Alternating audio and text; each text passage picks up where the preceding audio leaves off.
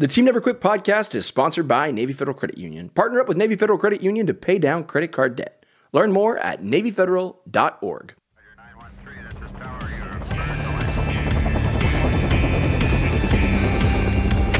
Team Never Quit. Team Never Quit. Team Never Quit Radio. All right, everybody, welcome back to the TNQ podcast. I'm your host, Marcus Luttrell. Every week, it's my job to fire you up, to ignite the legend inside of you, and to push you to your greatness.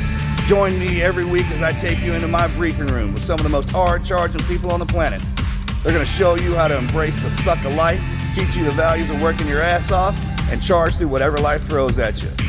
This is the Team Never Quit podcast. podcast. So buckle up, Buttercup.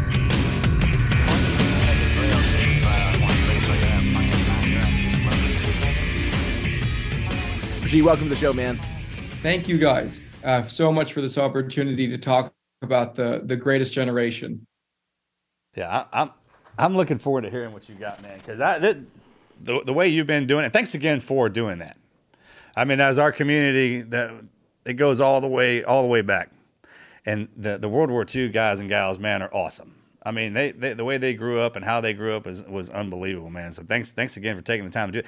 But before we get into all the stories, man, I want to back it up a little bit. I just want to find out a little bit about you, like where you're from and, and how you got into that, if you don't Sure. mind. Yeah, of course.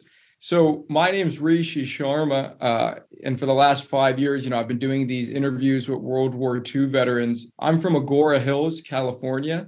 It's a suburb north of Los Angeles. Uh, you know, my folks immigrated from India. Uh, they moved to Kansas, spent one winter there, and realized that's not to, the place to be, and they moved to California. So I I grew up in Southern California, and I've always been interested in history. I've always been interested in uh, you know military history, especially. But I think what has set me on the course I am on was the simple fact that I would go to India as a child for family visits, and I would see the contrast of that society of a basically a third world country versus suburbia in Southern California. And I and I really would ponder at a young age, why is it that we are so much better off here? And you know, I didn't really answer the question at that age, but as I've gotten older, I've realized it's because of sacrifices, you know, legitimate bloodshed and sacrifice that has been paid time and time again for us to live in a free society where a young kid growing up in Southern California's only problem is, you know, getting stuck in traffic or how many Facebook friends he has. All right. And, you know, as I was younger, I would watch movies like Saving Private Ryan or your Band of Brothers, The Pacific, stuff like that.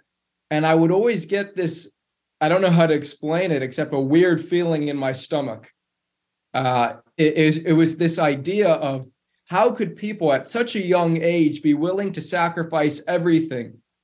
And and and for me, and and it, it was just a weird feeling and and it's that ethos of putting others before yourself which is in total contrast to my generation right the selfie generation where it's me me me me Yeah. that that idea of just putting others before yourself is such an attractive ideal uh, for me to aspire to that you know so so that was kind of always in the background of, of my mindset but what really started me on this journey uh, when I was a sophomore in high school, I was reading a book called Citizen Soldiers. It's a compilation of veteran uh, World War II veteran perspectives from D-Day to VE Day when Germany surrendered Yeah. by Stephen Ambrose. And it, it had one chapter about the Battle of the Bulge from the perspective of a man named Lyle Bouck. This is a he was 21 years old.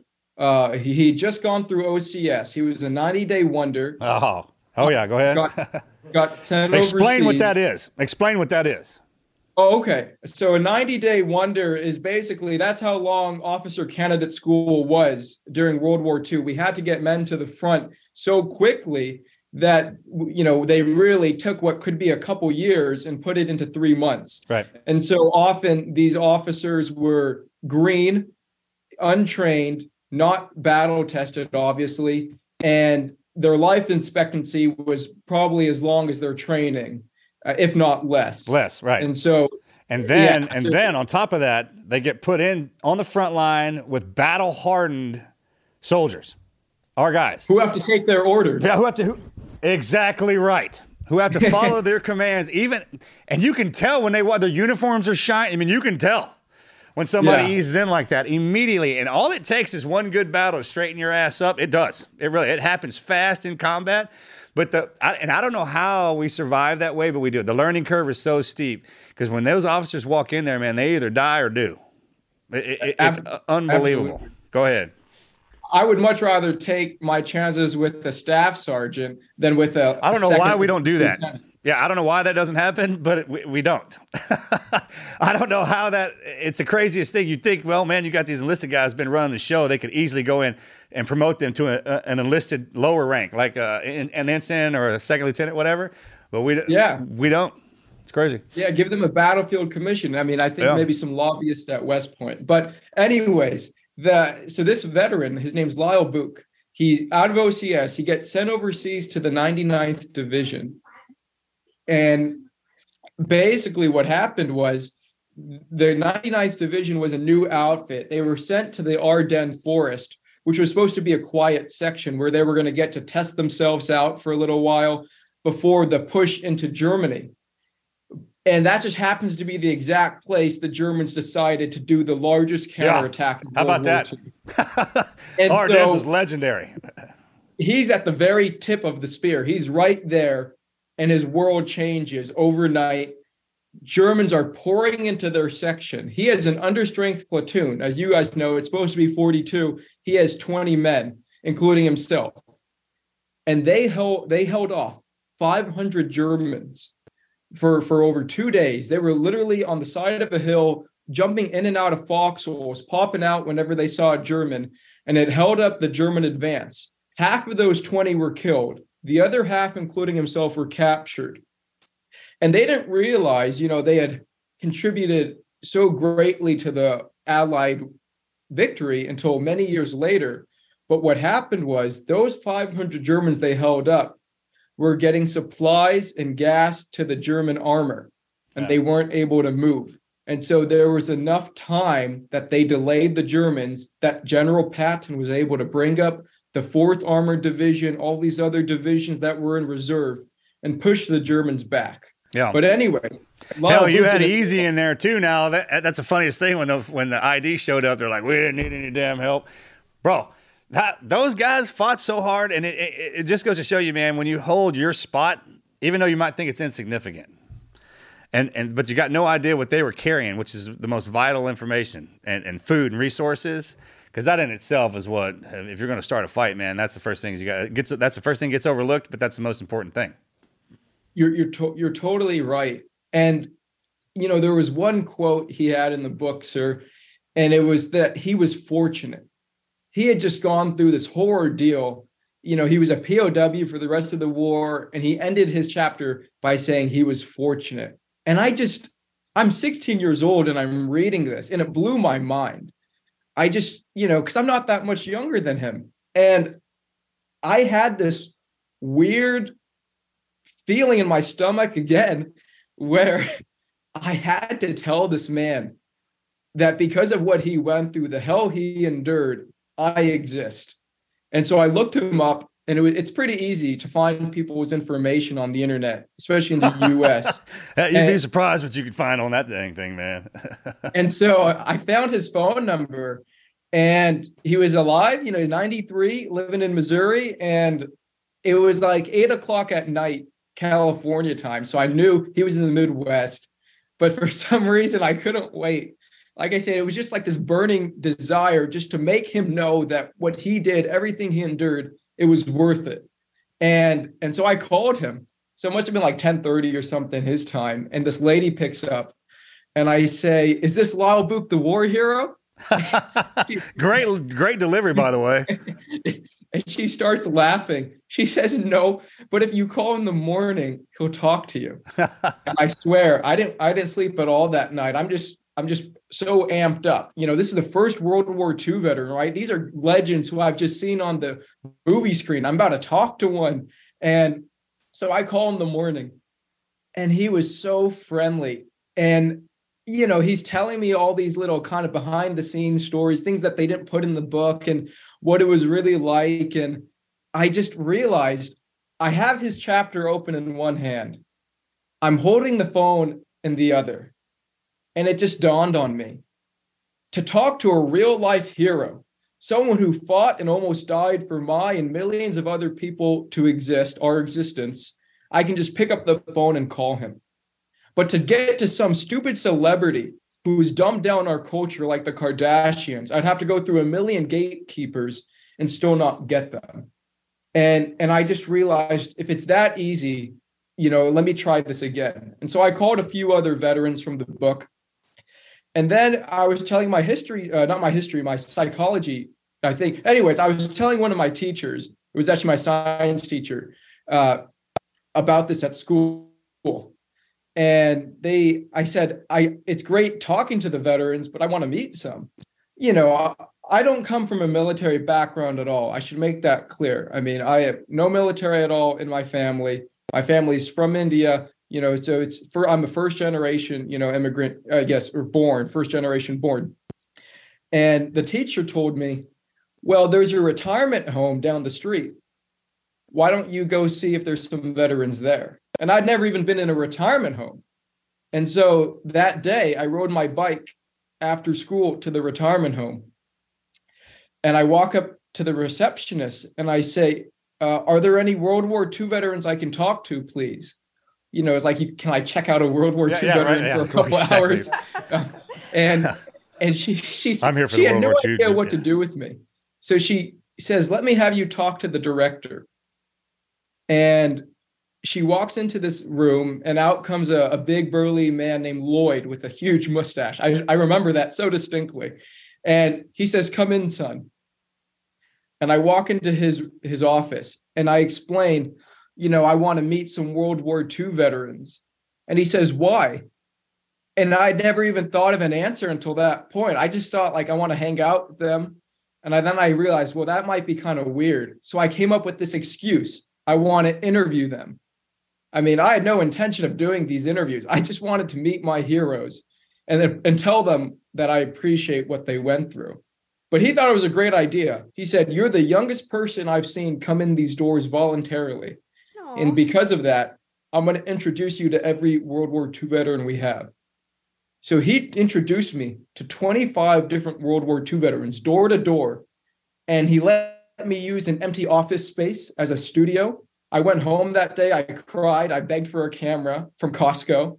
My mom got me one. And then every day for the next two months, I basically went to that retirement home and I interviewed the veterans and they were telling me these incredible stories, things you don't read about in history books, the the real frontline combat, what it was like, and and it was all true. I would look it up, you know, verify what they're saying, and they were they were so excited to share their stories with someone, to have a young person just want to come and sit and listen to you for hours. It made them feel valued, and that's how I realized this is what I meant to do, and I've just been on the road ever since. I was uh, you know, the local paper did a story about my mission, and uh, people started calling me in the neighborhood to go interview their grandpa or their dad.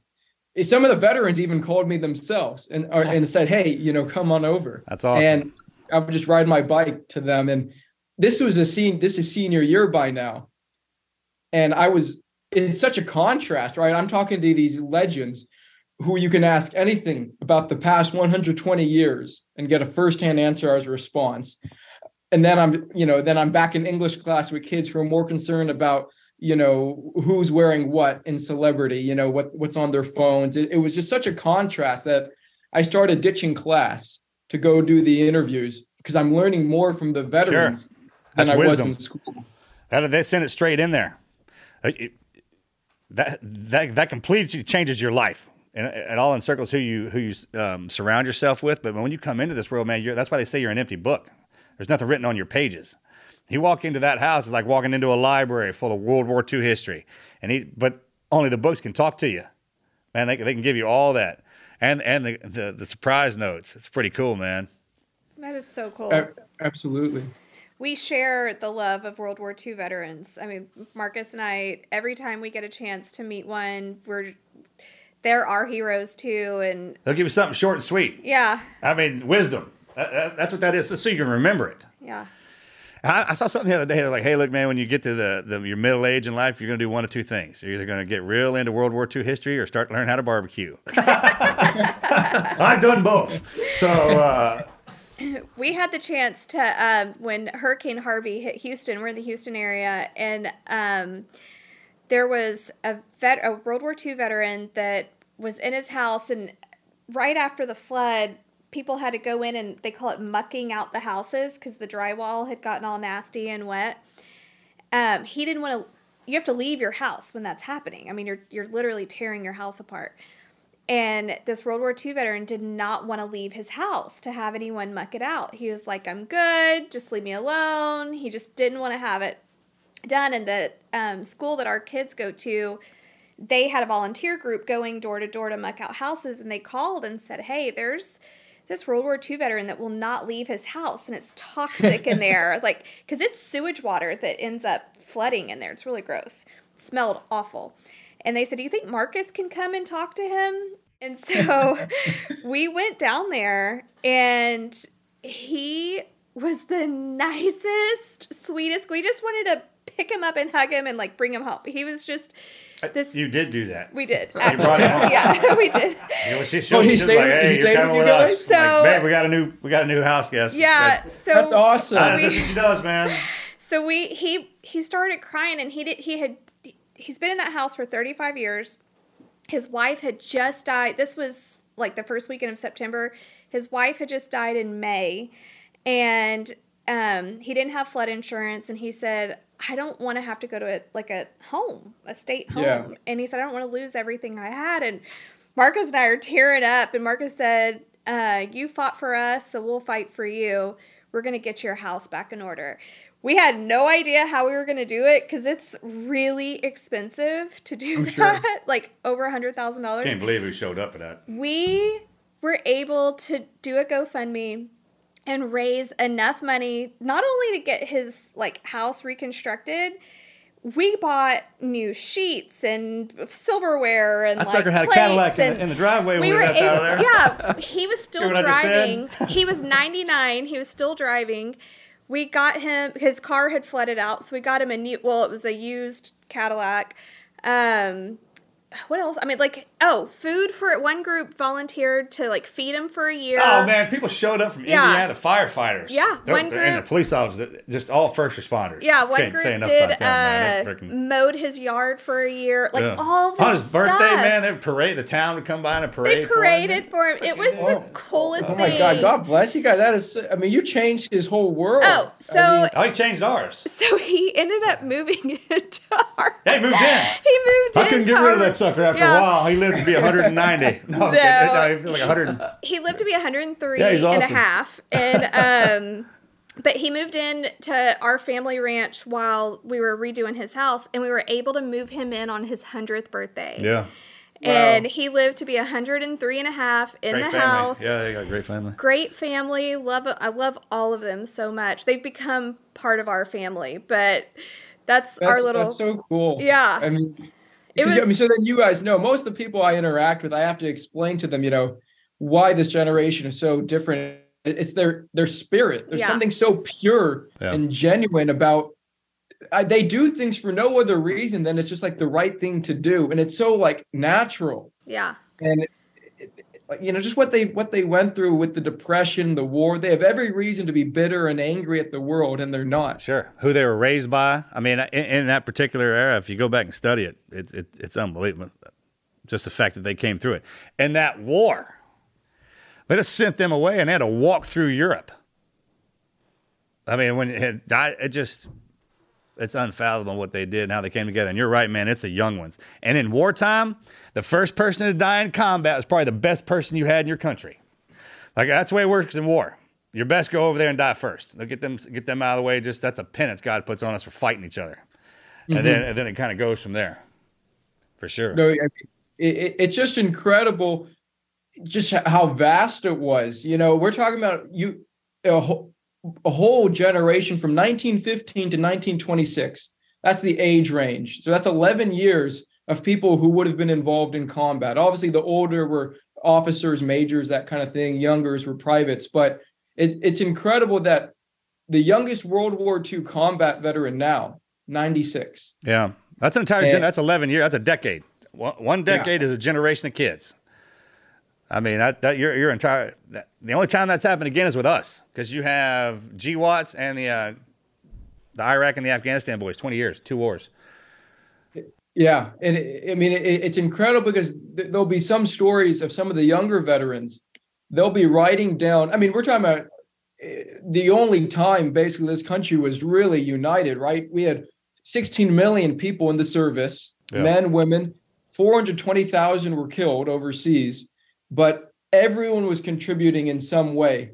Some of the younger veterans who I have interviewed, uh, they remember riding their bikes down the street in some of those townhouses, and every single house would have a blue or a gold star in the window, hmm often multiple. Blue meaning they're in the service, someone in my family's in the service, gold meaning someone's been killed. And then they were old enough themselves, they would go overseas. I mean, I remember one of the first Iwo Jima veterans I interviewed, he turned 19 on the ship over to Iwo, and everyone in his platoon called him old man How about that? because these are all 17, 17, 18 17 year olds. That's right. That's right. Lied to get in. That's I mean, the crazy It's thing. I unbelievable. mean, they're they're changing their birth certificates. They're lying to put themselves in harm's way. Yeah. How about that? When you get a whatever the temperament of the country is, it can grow. It can get strong. I mean, it's stronger and stronger and stronger. I mean, it's it's unbelievable. And the average age of the even in the military today that are driving the aircraft carriers, you're looking at like a 19 to 23 year old that, Yeah. that's in control of that. Marcus and I went on um, How about that?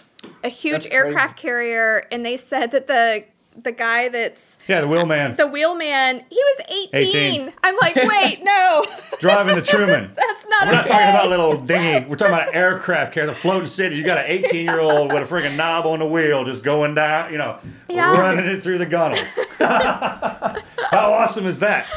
I mean, that- that when, is I remember crazy. when I came in, you hear one of my uh, chiefs. He's, he had his birthday when I first came in. He's like, I was like, how old are you? man? He was like 32. I was like, "Whew, that retirement age, bro. You're getting close to death. I, I remember thinking that. I, I just I don't know why I had that in my head, but I was like, "Ah, 32, man, you're ancient. And then the guys who retire out of the military are 40. I mean, Yeah, that, that's yeah. not old at all. You think that it is, but it's not. The problem is, is like we don't grow up fast. We just get big fast. Growing up takes a, a, a long time, and you spend the first 20 years of your life. That's your childhood. You're not even. Yeah. You don't even know what you don't know, and then there's the interim, right? So it's funny how uh, you know our idea of what time is and experience in it. it- It's all it's all relative to who you hang around. And I, I learned this about about some hanging out with the elders. The reason they act the way they do is because death because of how much death they see. I mean, it changes you in ways you can't even imagine. Well, and the reason I am the way I am is because of how much death I've seen early in my life. I mean, it just you're not supposed to you're not supposed to go to more than one or two funerals before you get to that age. Yeah. And then you talk to the elders, the, the, it's it's always around them. So man, they value life a lot more. Anybody who's had to be around death does that. And- and that's such a true uh, statement, sir. The idea that from the age group of 19, you could say 18, 19 to like 25, these men saw in World War II, saw their friends getting killed. They had to kill people. I mean, that's just the reality. And they come home and they realize, like you said, they've got a second chance at life. And it's amazing how they have used their lives. Seldom have I met veterans who come home from the war and do nothing. It seems like every single one has decided to be active in their community, contribute to their community, go travel, go help people, do things out of the ordinary because they feel like they've got that second chance and they're not going to waste it. I mean, it, if you look, if you think about it, 4 H, Rotary, Lions, all these civic organizations, the Legion, they were either created by World War II veterans or their ranks were filled after the war. Right. Mm-hmm. It became a volunteer army. And it, it's just really incredible because, for example, I, I've interviewed this one veteran. He was the first double amputee. You know, you can imagine from World War II how many double amputees are you going to find? Sure. Um, but he's nine. He was 19 in the First Infantry Division, which is out of Fort Riley or Camp Riley, but back then gets sent overseas, and he was only in combat for two weeks. And a mortar, a German mortar, came. He he he remembers the night distinctly. He heard, he heard some Germans on the other side of a hedge. Next thing he knows, a mortar comes and, and he can't feel his legs.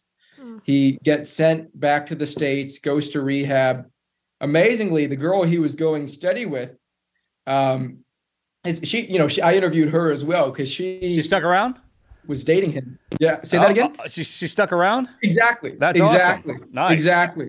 You you know, and they had only they had hardly been dating, right? They had met a couple times, and but she went into the amputee hospital, and she saw the first the first person she saw was a quadruple amputee, strung up, and she was carrying some books and magazines for Charles, the veteran, and she dropped it. She lost it because she thought that was him. Yeah.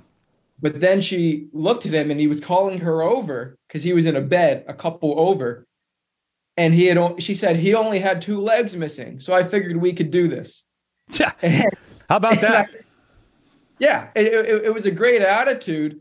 He comes home, he gets prosthetics, and he wanted to contribute to his community. So he started working for the VA, making prosthetics for other amputees. In his 90s, he was still volunteering making prosthetics. Oh my gosh. Yeah, good for him. Yeah. Good for her too. Yeah. Absolutely. It says I a mean, lot about her. I'll tell you what, I'm gonna pay my sister-in-law a compliment right now. She said something. My brother got hit in the face the other day and almost lost. His, like busted his eye out. And before we knew that he still had his eye, she, she literally looked at me and she goes, "Oh, if he just lost an eye, I can live with that." she said that to me.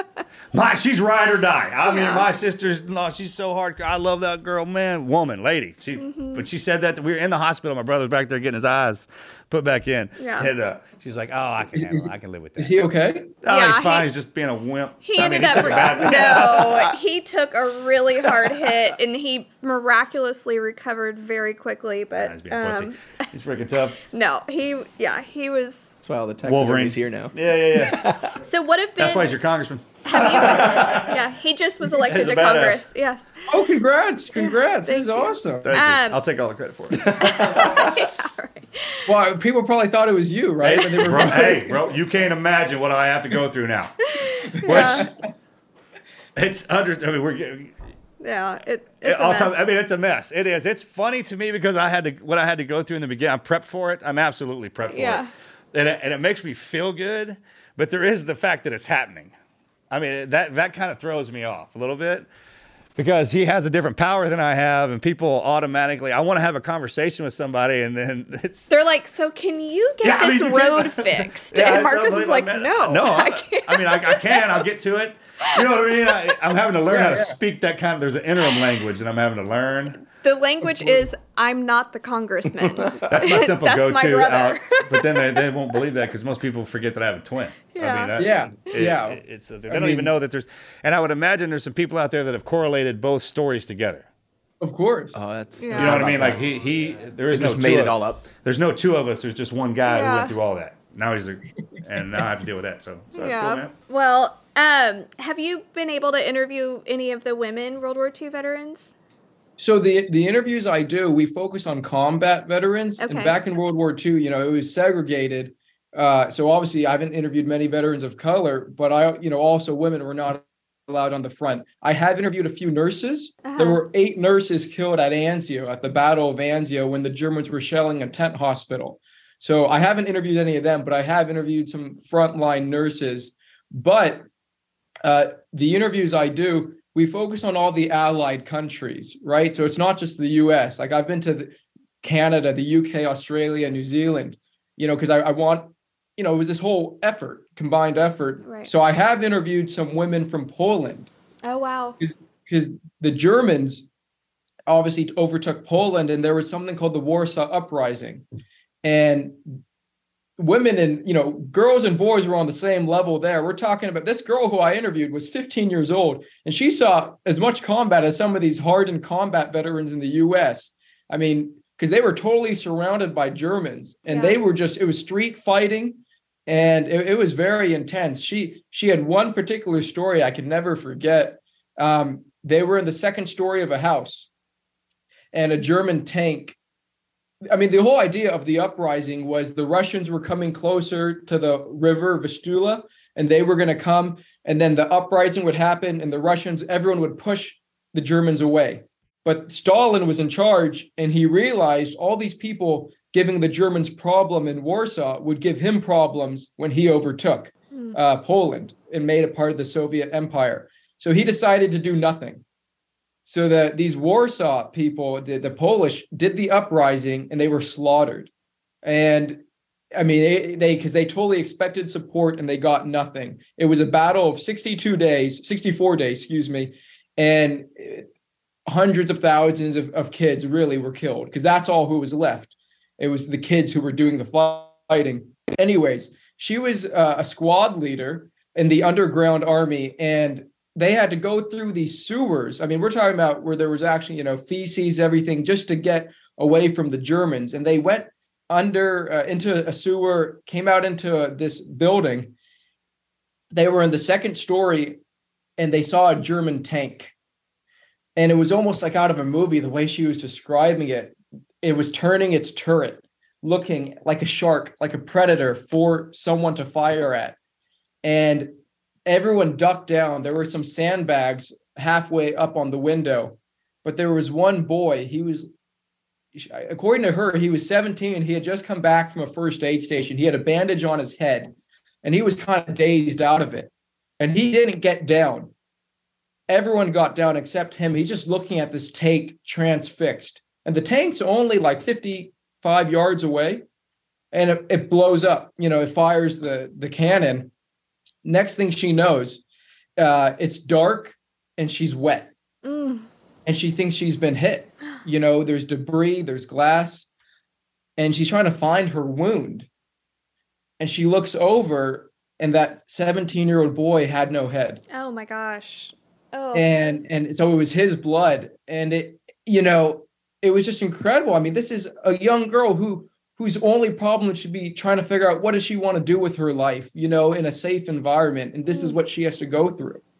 Yeah. And and she became a prisoner of war because they had to surrender, and you know, and it, it's just incredible, just what she she immigrated to the U.S. I interviewed interviewed her in San Francisco, so I mean, Wow. I mean, everyone. I mean, when you look at the world, even in, in the UK, right? London was bombed over and over. 40,000 women and kids were killed from the German bombings. And, you know, that's an awful existence. Yeah. So, I mean, we, we've been so fortunate in the US, besides Pearl Harbor and 9 11, obviously, those were the two attacks yeah. on our soil. Yeah. But we've, we've been so blessed um, not to have an invasion occur, not to have street to street fighting. Sure, like it's nice. It's nice to live over here on yeah. this side of the pond. It is. There all that stuff where they like doing that for sure. There's our, our town elder. She's 103, mm-hmm. and wow. she she was a WASP in World War II.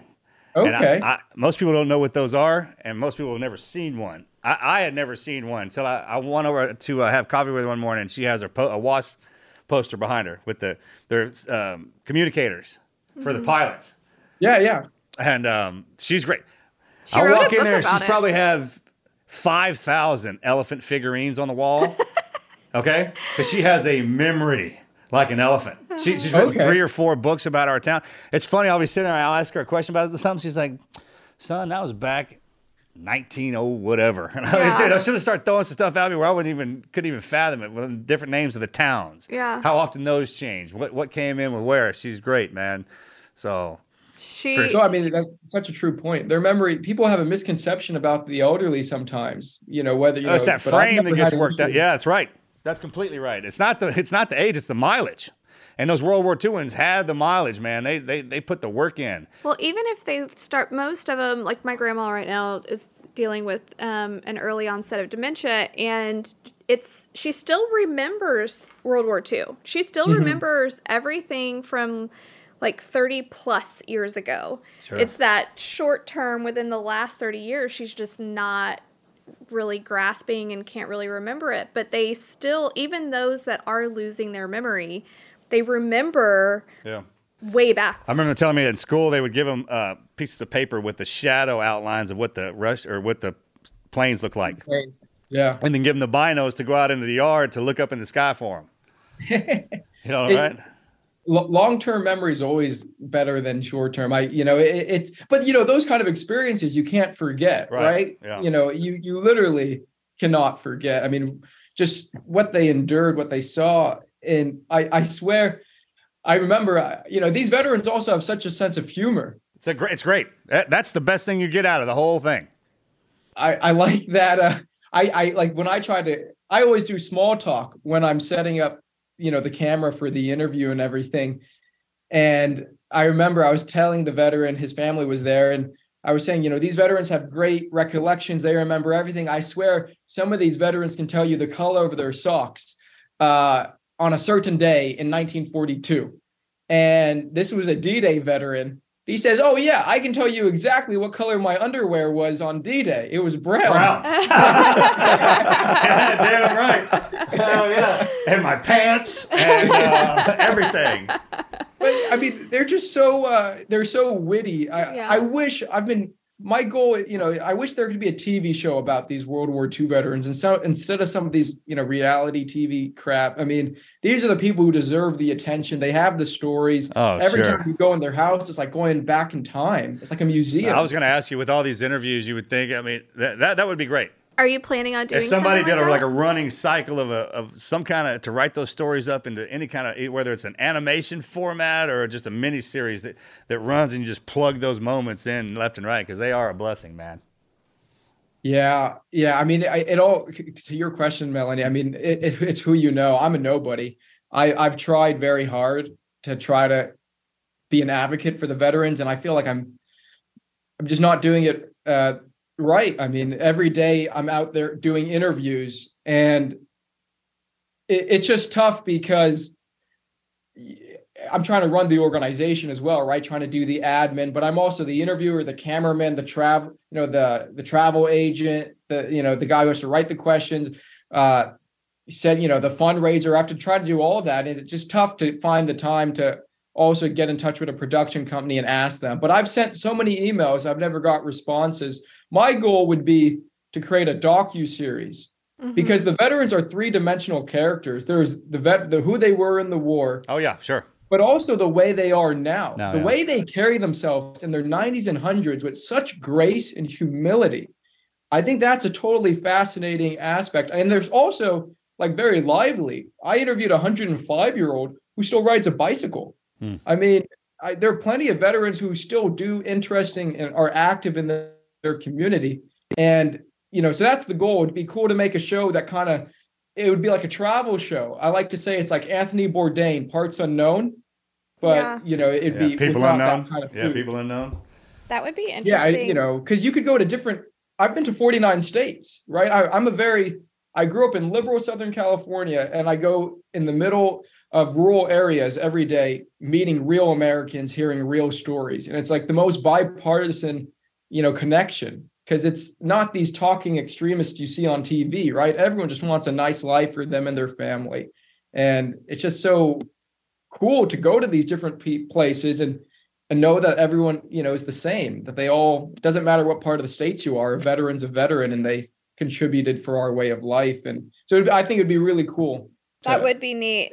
How are you organizing this? Like, what's your roster? Do you have a roster of everyone that you have spoken to, where they're at? And I'm sure a lot of them have passed away. Have you gone to their funerals? Like, that, that's what my mind is thinking when you're doing this. well i you know i i really i should make it clear this is everything for me right i started doing these interviews at such a young age when i graduated high school i just hit the road i mean i i am very blessed that senior year cbs sunday morning did a story so i was able to raise some funding and i told my parents i'd be gone for a couple months and i haven't been back in five years Oh, like i've just been on the road doing these interviews so I don't have friends my age. You guys are probably the youngest people I've seen, like in a long time.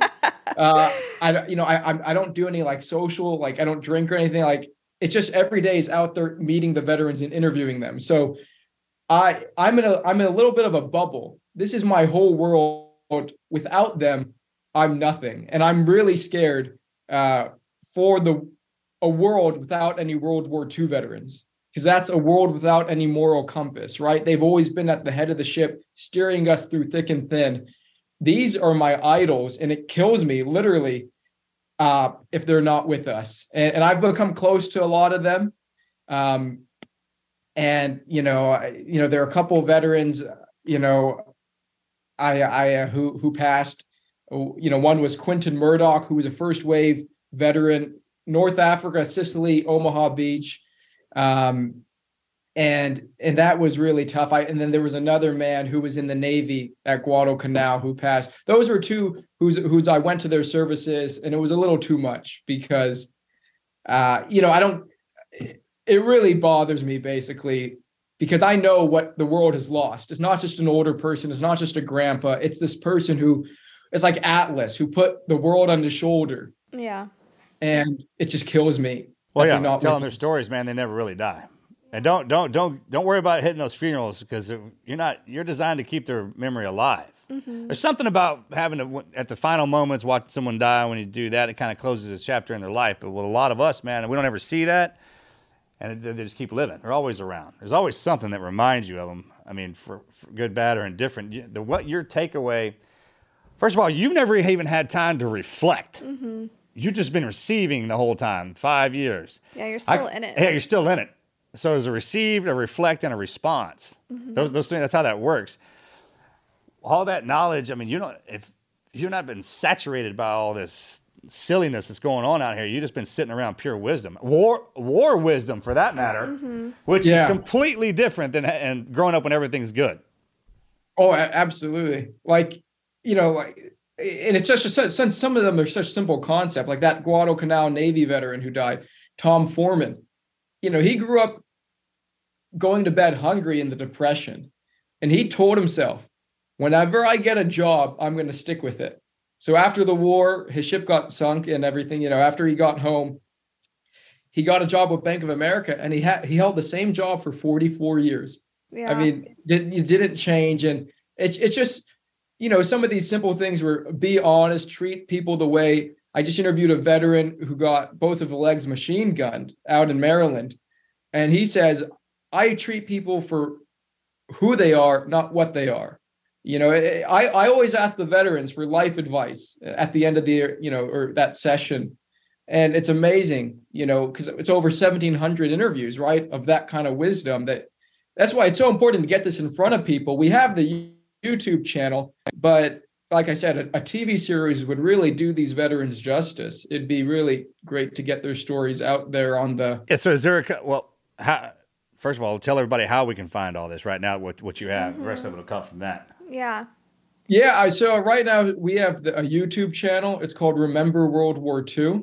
We put the interviews up there. You know when I can. Like you know you know my full time it's not even a job. I don't get a salary, but like my full time, you know, what I do is it do the interviews. So that always is priority, right? But when I get a chance, if I'm at a library, I'll try to edit some of the interviews because the veterans all get copies. That's the way that works. Like I meet a World War II veteran, I interview him, and it's a pretty long interview, sometimes about four hours. You know, I mean, it's about their early life, their combat experiences, and then advice. And so we give that to them and for free. And then if I get a chance, I'll put it online on the Remember World War II. And that's a great gift for their family. It really is. I, I was mean, just uh, thinking that. That's... We do our family lineage, which is yeah. a lot of. I think that got overlooked a little bit uh, with the generations ahead of us, but that's huge for us. And if you throw in a tape and listen to what your granddad did, or your grandmother, or your great grandfathers, because you're a lot like them. I mean, that's the pass down here: father to son, father to son, daughter. You know, of course. So I mean, just to hear what you've been through, because that's yeah. what that is. That, that's what you've been through and, and that's really like why I'm doing this is because I I just want to make sure that their stories are preserved. It's an excuse to meet my heroes, but it's also trying to do a nice thing because 200 years from now, their great great great great grandkids are not just going to get to know their name. Like I don't even know my great great grandfather's name, but let's just say I knew that's all I knew, right? His name. But they won't. The people who were interviewing, their kin are going to get to know you know their great great great grandkids will get to know the way they look the way they speak the way they tell their stories their entire history as if they're there to tell it yeah and so that's a pretty powerful thing because like you said i mean in that sense they live forever and there is no one that deserves that more than that generation. You Yeah. know, That is really cool. What is And it? so, I mean- okay, so uh, sitting down with them, I, what what they say to you? What's what's a reoccurring when you walk out of there? There's there's got to be something that's been well enough. It's like that's that's what all of this meant. It's like is there a collective of like okay, World War II meant it did this. This is this is what happened to them. This is what came out of that. You can think on that and get back to me. That's pretty deep. And I was like, oh, you know what I mean? I, just just for, for for thought, man. I was like, there's something that that, that did something too. We, we see what it did to us, but what what it did because if, mm-hmm. if you go through something like that, man, there's a reason. I mean, it, you, you pull something out of that. you know, I I, I think the main thing that I, I've taken is just I'm a like I said, I'm a total civilian, so it's incredible just how gruesome and brutal their combat experiences were, and how the World War II generation did not let that change who they are as individuals and their ethos. Like this is kind of answering your question, but I've met I've been privileged to meet some veterans who were uh, taken prisoner by the Japanese and tortured. You know, there's the Bataan Death March, was which was a Yeah. 60 to 75 mile march that the Americans who were captured in the Philippines were forced to go through barefoot, no food, no water for six days.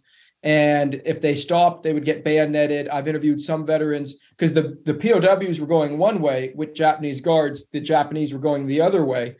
And I've interviewed some prisoners who saw Japanese, they just enjoyed killing.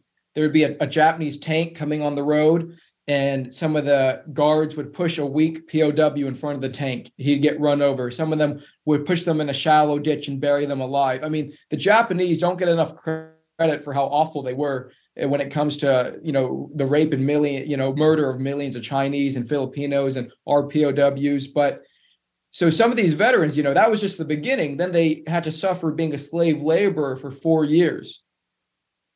Those veterans who come back, you know, I, I've met many of them that I haven't forgotten what the Japanese did, but they've they've forgiven them in a sense. Yeah. Like it's No, not they don't like forget. they don't buy Japanese cars or they or they call them all Japs or anything. Like they have more important things to do with their life and and i think that has really been a common theme that for many people who go through a traumatic experience their entire life would revolve around that experience and change their day-to-day existence forever Sure. the world war ii veterans seem to have had a series of traumatic experiences and and not let that prevent them from living the fullest life they can being good fathers good parents good contributors you know they're not alcoholics you know? I mean they- they're not they're not they're not drug abusers. They have decided to take those experiences and put it into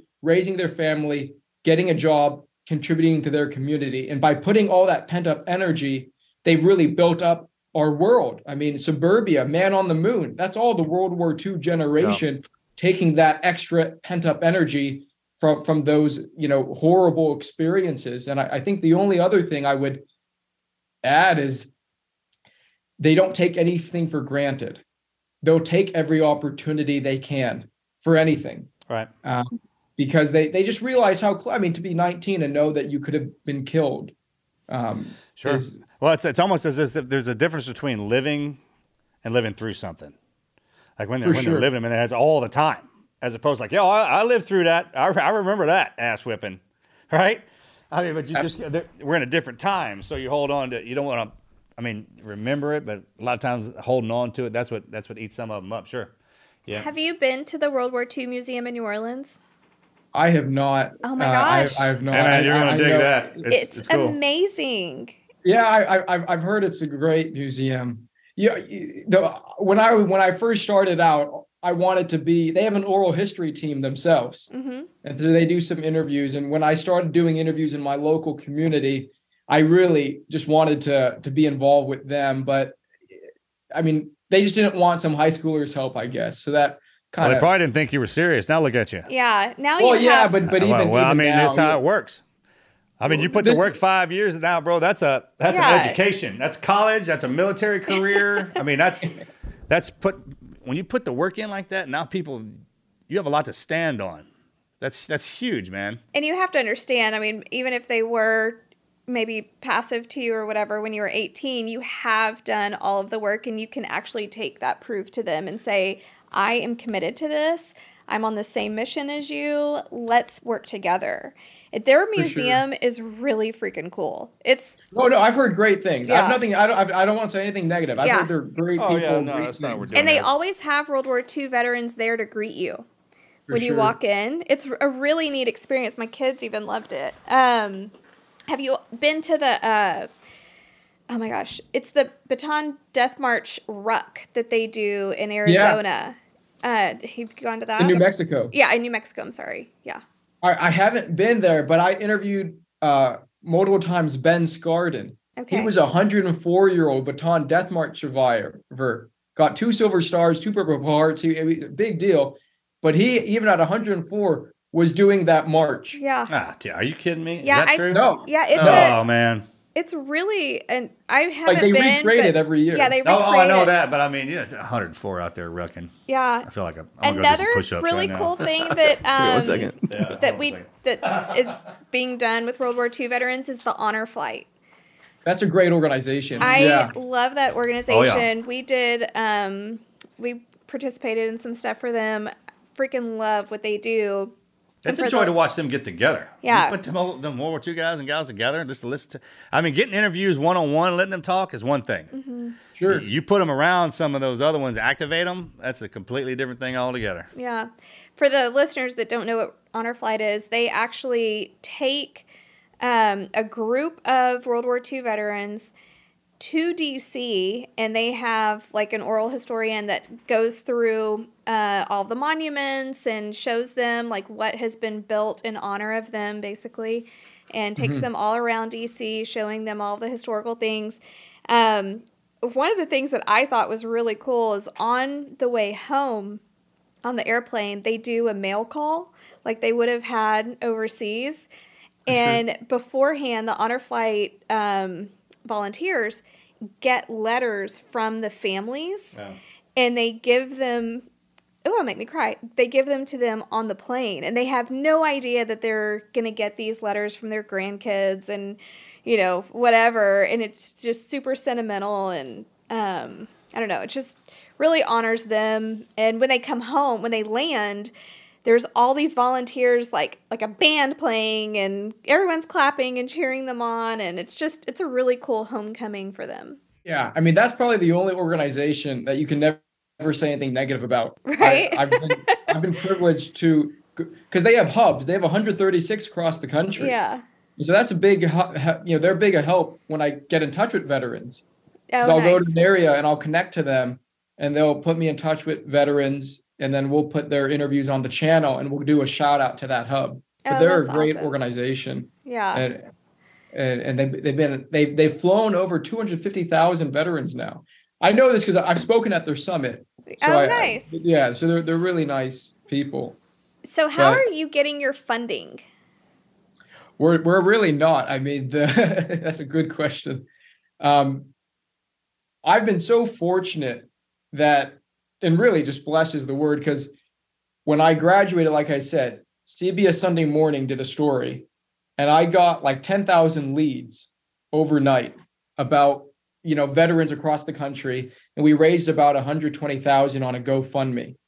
This is in 2016 and and so i you know i i hit the road uh and i just kept on the road that money ran out probably 2020 but then like another god thing our youtube channel picked up all of a sudden we oh, started how to that get works. the ad revenue but now that youtube channel because i don't censor the veterans like you know i for, as a civilian i find it very important that our society understands exactly what we ask the veteran community to go through for our way of life. Because the reality is, every step we go forward as a society, there's a trail of blood behind us and a path of blood in front of us.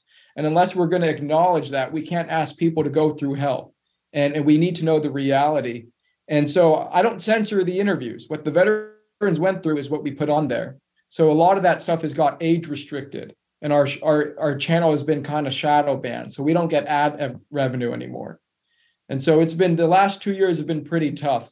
In order to afford the interviews, I live out of the car, which is not a big deal because I'm interviewing people who lived in foxholes, right? And people were trying to kill them. I mean, who were I've interviewed veterans who've had legs or feet amputated because of the frostbite from the Battle of the Bulge. Yeah. Right. But it funding is an issue. That's why I've been this I've been trying to find a partner organization, you know, to ally with because it's really it's at the point where there are some really incredible veterans I know about and I just can't get to them because I just don't have the the money and and that really sucks because by getting to them you're giving them a chance at eternal life you know to to have their stories live on forever and I feel like every veteran I don't get to I've killed because no one else has really been given this blank check to go out and go interview veterans. I have no family, so I don't have any liabilities, right? This is the perfect time in my life to do this. And I just feel like this whole weight that uh, you have to get all of them. And, and it's just not a good feeling when you don't, when you miss someone that you could have interviewed hypothetically. So do you because- have a crowdfunding page or anything or yeah, I I, cre- I created another GoFundMe, but it's you know it, it's not at this point. I really think the main thing is is going to be to ally with another organization, Yeah. and so I'm just trying to find some organization that you know surprisingly there are not many people out there doing interviews with veterans. I mean, there's yeah a lot of stuff for post 9/11, you know, Yeah. uh, organizations, but not many World War II centric. yeah. Um, and so, but the thing is, there's a lot of value to this footage. I mean, I'm Oh, not, it's you know, I'm not doing this for the financial Yeah, reasons. So But- are you using just a regular video like what's your what's your setup? Are you using a GoPro or how do you Oh no, no, set it's a C300 Mark II. It's a cinema camera. I have two audio. I mean, it's it's a professional Okay. setup. Like the camera was like 11 grand or something. I mean, Oh, it, it's a. I, I I try to make it as professional as I can, but still travel, Right. right? Because it all has to fit on a plane. But it, we basically turned the veterans' house into a mini studio, um, and so I, you know, because they deserve a good-looking interview, Right. and and and this is how people are going to see them in the future, and, and so you want to portray them obviously in the best way, you know, present them in the best way possible. But there's a lot of value to this footage because, you know, 15, 20 years, someone, you know, whoever has this archive is going to have a monopoly. They could license it, they could do whatever they want, you know, because people aren't getting this. I'm I'm I'm proud in the fact that I'm the only per- person that's done interviews in all those different countries. Everyone who does interviews will do it regionally or do it, you know, maybe on a certain battle. But our our scope has been so wide. It's been all combat veterans of the allied countries. And so it, it's some really incredible stories, especially when you go to like Australia. Oh yeah, They were in the war two years before us, Yeah. right? And those I mean- Aussies, man, they're awesome. What are your parents saying? what do you mean? Like, Like are they I ready do? for you to come home? I mean, uh, It was a pretty abusive gr- environment growing up. I'm not close to my father. okay. and and so I'm you know I'm close to my mom. It was an arranged marriage, which is really a forced marriage, but uh, you know, it, and so eh, the the same time I got the funding to get out of the house, it, it was really like I said a godsend because it was not going to be a safe environment to stay there.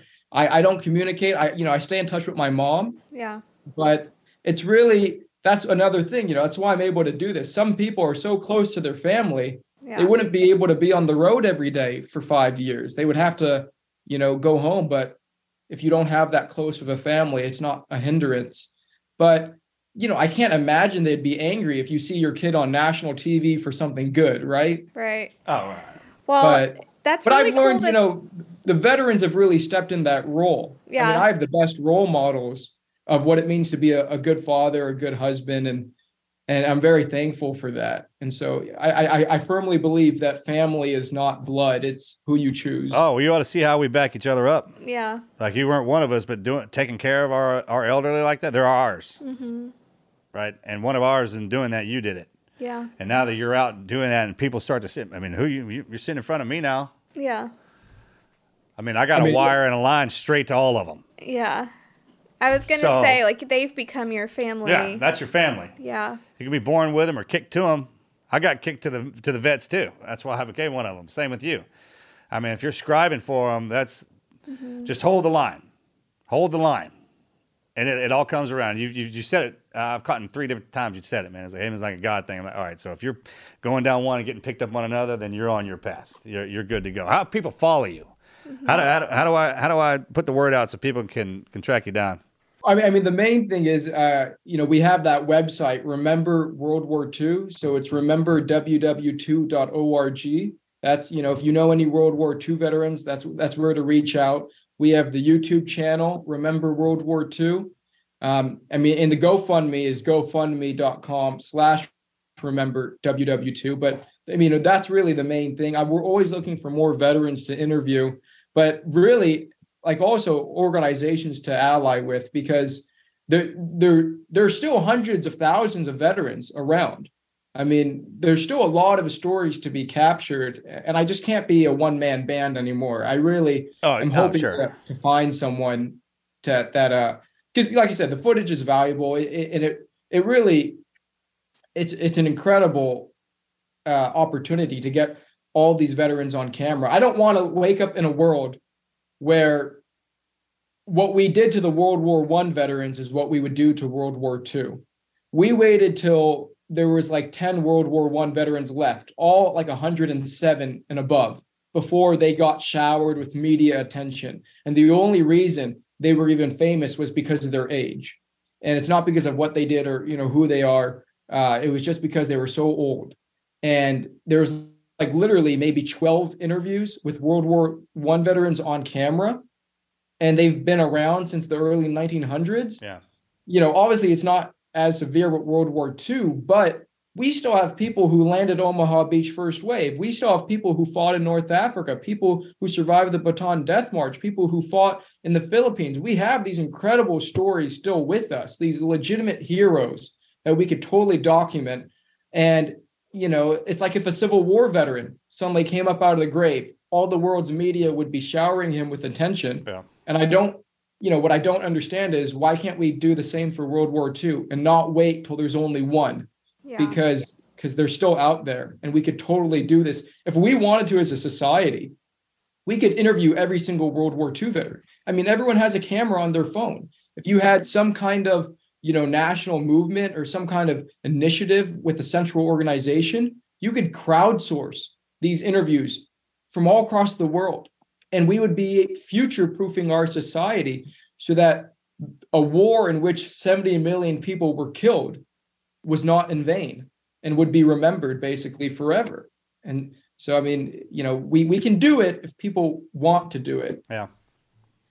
Well, it always starts with one, just like you, bro. yeah, that's Doing- really awesome. the- We're the- really yeah. proud of you and Thank you again uh, for doing that. yeah. For coming on and talking about it, man. We're gonna we'll no I, in I, I touch with just you. really appreciate the platform What's your actual Instagram handle? Because there's uh, a couple of Remember World War II. we don't have an instagram You don't have an Instagram, okay? we, yeah sorry we have it we have it we have tiktok Okay. uh, but with the, the main things remember uh, the youtube channel and it's just remember ww2 Okay, got it. Um. Yeah, I mean, it, the goal is obviously to get all the veterans on camera. So the more we can get, the better. Hey, don't get down on yourself. It's easy to do that Yeah. after a while when you've been working at it. Okay, when you're by yourself, when you're when you're going through these struggles, man, that you're suffering. I get it. I can see it, man. Yeah. Uh, you're at. your- I, I get it. I can see it. I mean, but don't worry about that. Just hold the freaking line. Mm-hmm. Every one of those veterans has told you that. And if you don't think for one second there's not going to be a blessing coming at you, you're wrong. That's just how it works, especially with those veterans, man. I don't know how it is, but it is. And Marcus and I will talk about it and try to figure out Yeah, we'll how we can out, um how we can help and even hook you up with some She's of the kind of War funny about our World War II guys as well. She's overprotective of them, and just like uh, our family is. We all, I have them in my family, Yeah. so I, I understand you reaching out to people and not hearing back because you don't have um like it's hard you know if you don't have a name or you're not associated with somebody it's just hard to get in and i get that um but maybe we could make some phone calls and just well, six and feathers. yeah we'll figure it out and um andrew can give you my number and uh like i said marcus and i will talk about it afterwards and um, have the meeting of the minds and figure out what the best route is but we would love to help you and however we can and make an our biggest asset is making introductions. We yeah, can't man, promise anything, but we can make the introductions and at least, you know, even having you on today gives you a platform where people are going to hear what you're doing and I Hey, you just keep going. yeah, I pray That's that all you need to worry about. Don't get down on yourself, man. You throw, Yeah. don't be afraid to say anything. It crops up in that head of yours. I mean, God put you right here in front of us. Mm-hmm. Ask your questions. We're going to spit it back out there and just keep going. I pray I that never the run right across anybody person, like you. Yeah. Even if you come across, I mean, just you keep going. All right. I mean, that, that- no one else is out there doing it like that, like you are. They, they usually get the backing first. So you went out and did it backwards. Like Yeah, you put the yeah, work exactly. in first, and then now you're coming because there's an organization out there with the World War II veterans that over, protects them, overwatches them, and wants all that information, and especially looks for people who really care about them. Mm-hmm. So just keep doing what you're doing. We'll take care of the rest. yeah. Thank you. God I bless you, really brother. appreciate it. God bless you guys, and just thank you for the the opportunity. to Yeah, talk we'll you stay guys. in touch. Yeah, we'll be in touch with you, man. Yeah, I Merry really Christmas. appreciate All right, brother. Take care, man. All of that. God bless. right, Bye.